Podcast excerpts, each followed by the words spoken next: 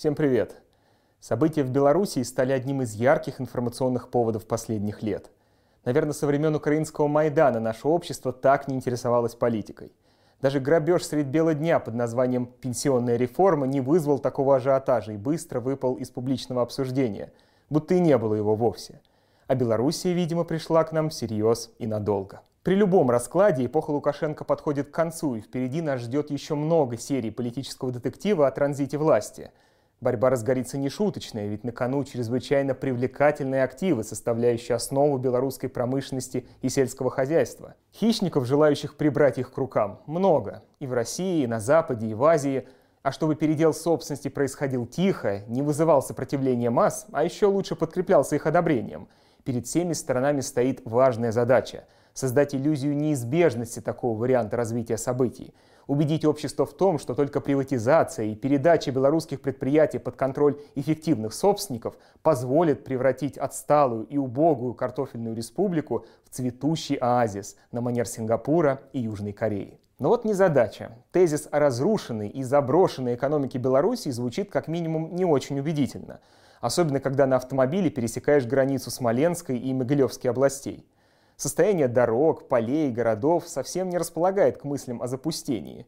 Да и судя по макроэкономической статистике, дела у Беларуси идут не так уж и плохо в сравнении со многими другими постсоветскими странами. Взять, к примеру, соседнюю Украину. Здесь сбылись все мечты российских либералов. Во-первых, минимальное участие государства в экономике. Министерство торговли оценивает его всего в 8,6% ВВП – Столько добавленной стоимости создают компании, находящиеся под контролем государства.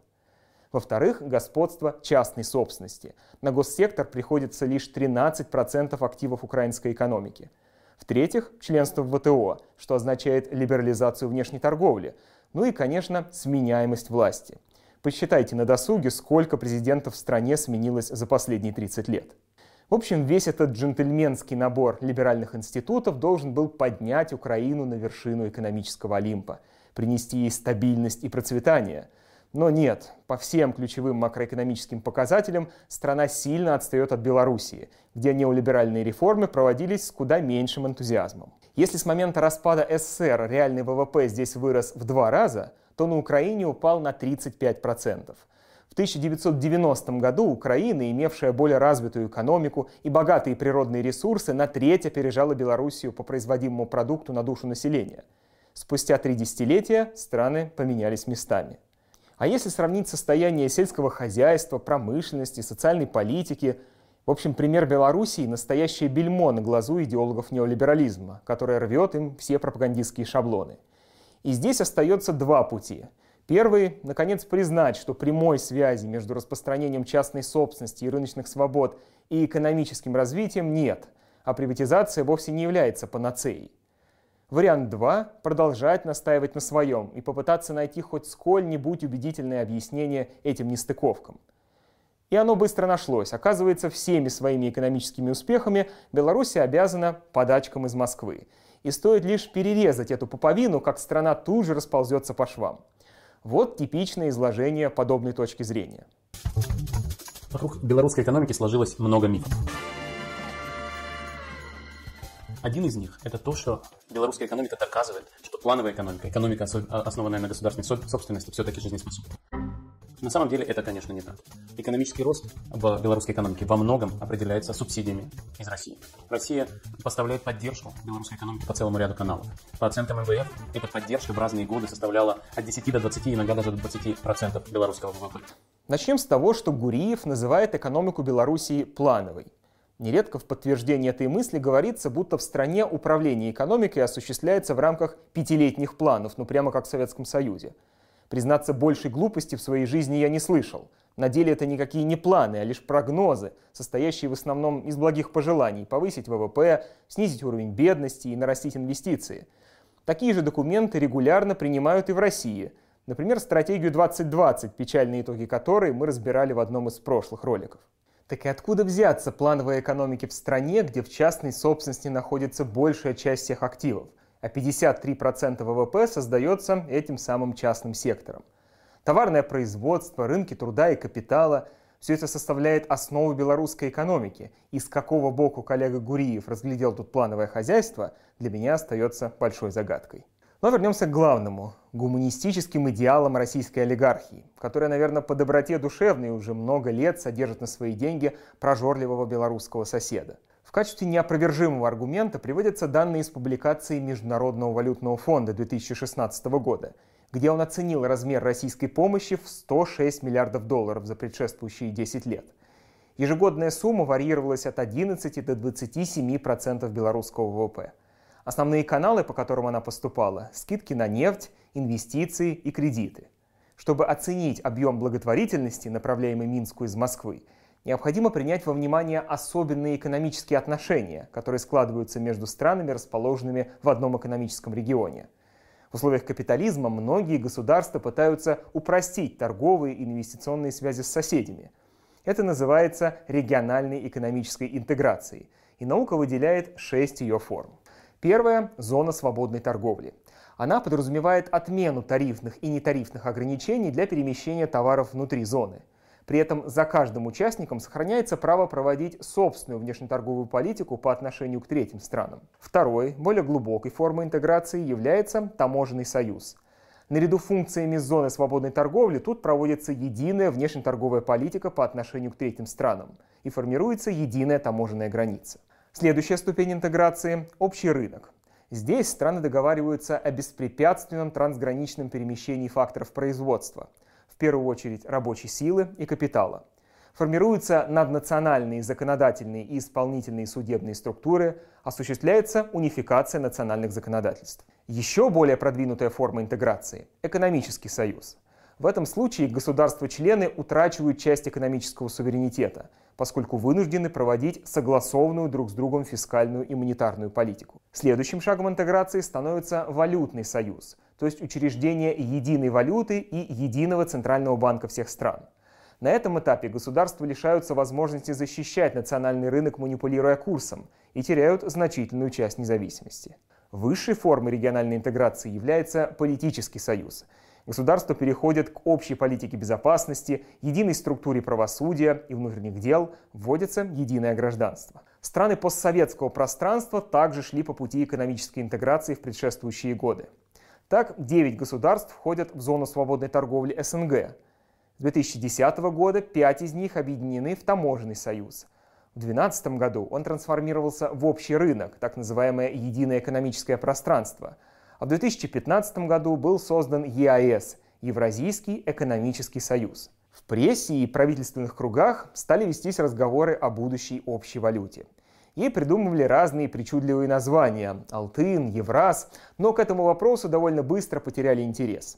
Нерешенные проблемы кризиса 2008 года, отсутствие экономического роста у постсоветских республик и общее движение мировой экономики по пути деглобализации заставили государство пересмотреть свою политику сближения с соседями. Тем не менее, Россия, Белоруссия, Казахстан, Киргизия и Армения являются экономиками сильно связанными друг с другом.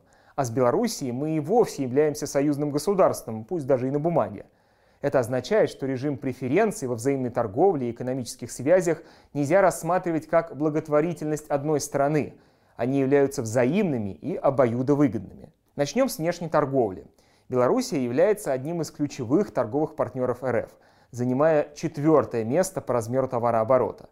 Россия поставляет Белоруссии свои товары беспошлино, то есть по более выгодным ценам, чем европейским покупателям.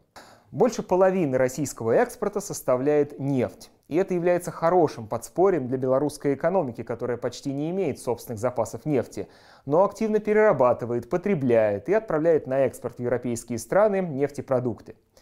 Это обстоятельство некоторые рассматривают как финансовую поддержку авторитарного режима из Москвы.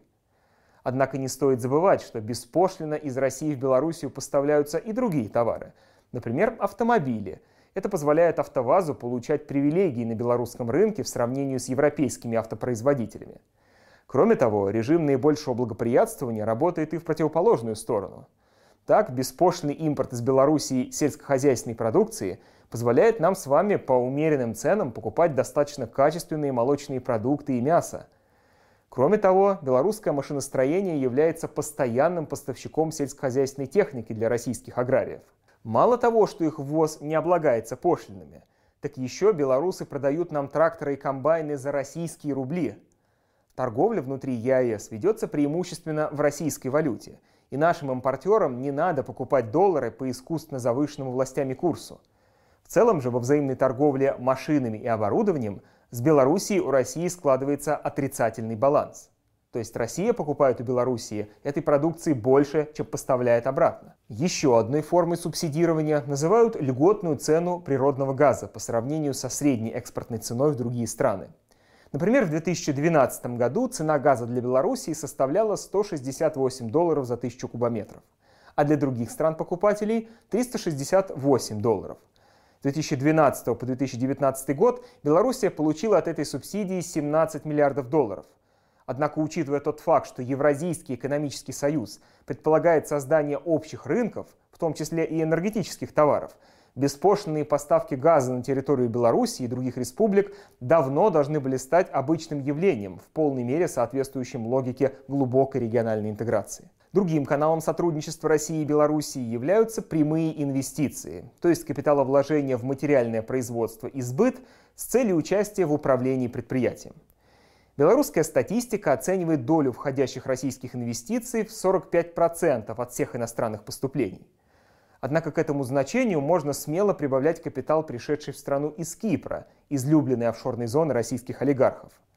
Стоит предположить, что часть инвестиций из Австрии и Великобритании, популярных офшоропроводящих юрисдикций, также имеют российское происхождение. В таком случае Россия становится главным инвестором для экономики Белоруссии – по данным ЦБРФ, объем прямых инвестиций из России с 2001 по 2018 годы составил почти 12 миллиардов долларов. Понятно, что инвестиционные возможности Белоруссии намного скромнее, и размер чистых накопленных инвестиций у российской стороны был всегда положительным. Однако язык не поворачивается назвать прямые инвестиции московскими субсидиями Минску.